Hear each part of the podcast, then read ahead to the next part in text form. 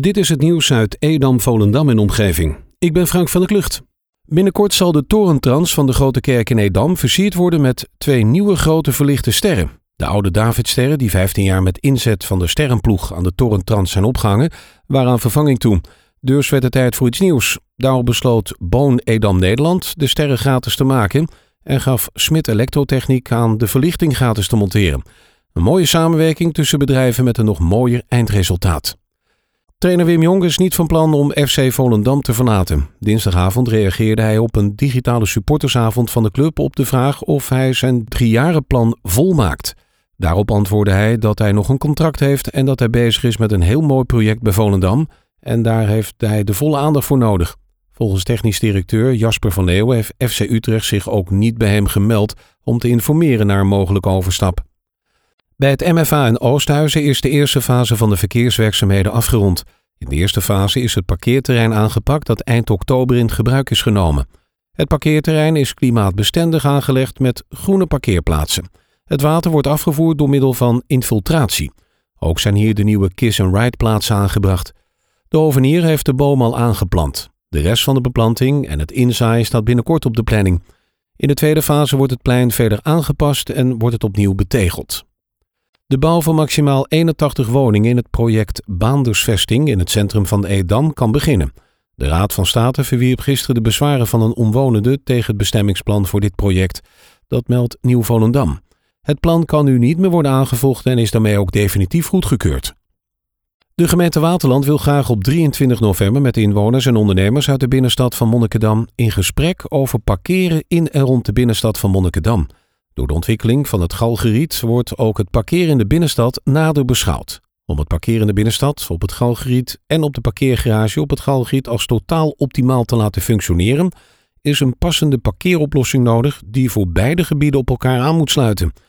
De digitale informatieavond is voor inwoners en ondernemers van de binnenstad en vindt plaats op maandag 23 november om half acht. De afgelopen tijd is hard gewerkt aan een nieuwe invulling van de locatie van het voormalig postkantoor in Purmerend. Inmiddels gaat dit project naar een volgende fase. Dat betekent dat nu de procedure loopt om het bestemmingsplan te wijzigen en dat iedereen in de gelegenheid wordt gesteld formeel op de plannen te reageren. Er is een nieuw concept bestemmingsplan opgesteld voor de PostNL-locatie. De stukken die horen bij dat plan liggen sinds 9 november voor een periode van zes weken ter inzage. Dat betekent dat iedereen de stukken kan bekijken en op de plannen kan reageren door een zienswijze in te dienen. Deze maand zullen op de begraafplaats achter de Vincentiuskerk de graven worden geruimd van de overledenen die zijn overleden tussen 19 februari 2006 en 3 april 2007. Morgen wordt een afscherming geplaatst rondom het grafveld dat geruimd gaat worden. Zaterdag tussen 10 en 12 stellen zij de nabestaanden in de gelegenheid het grafmonument of spullen van het graf van hun overleden dierbaren op te halen. Meer informatie is te vinden op begrafenisfondsvolendam.nl. De bouw van de parkeergarage Stadhuisplein in Purmerend is gegund aan K. Dekkerbouw en Infra uit Warmenhuizen.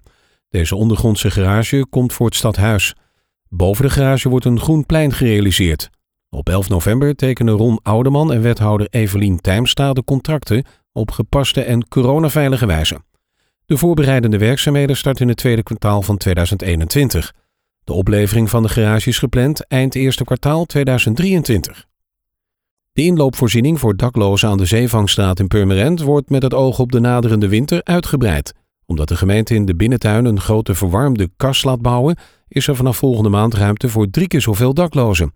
Vanwege de corona-afstandsregel kunnen er bij de inloopvoorziening momenteel maar zes mensen tegelijk worden opgevangen. En dat is te weinig, zo vindt de gemeente die daarom heeft besloten om in de binnentuin een verwarmde kas met een oppervlak van zo'n 50 vierkante meter te laten bouwen. Zodra die klaar is, kunnen er 18 mensen tegelijk terecht. Tot zover het nieuws uit Edam, Volendam en omgeving. Meer lokaal nieuws vindt u op de Love Kabelkrant, onze website of in de app.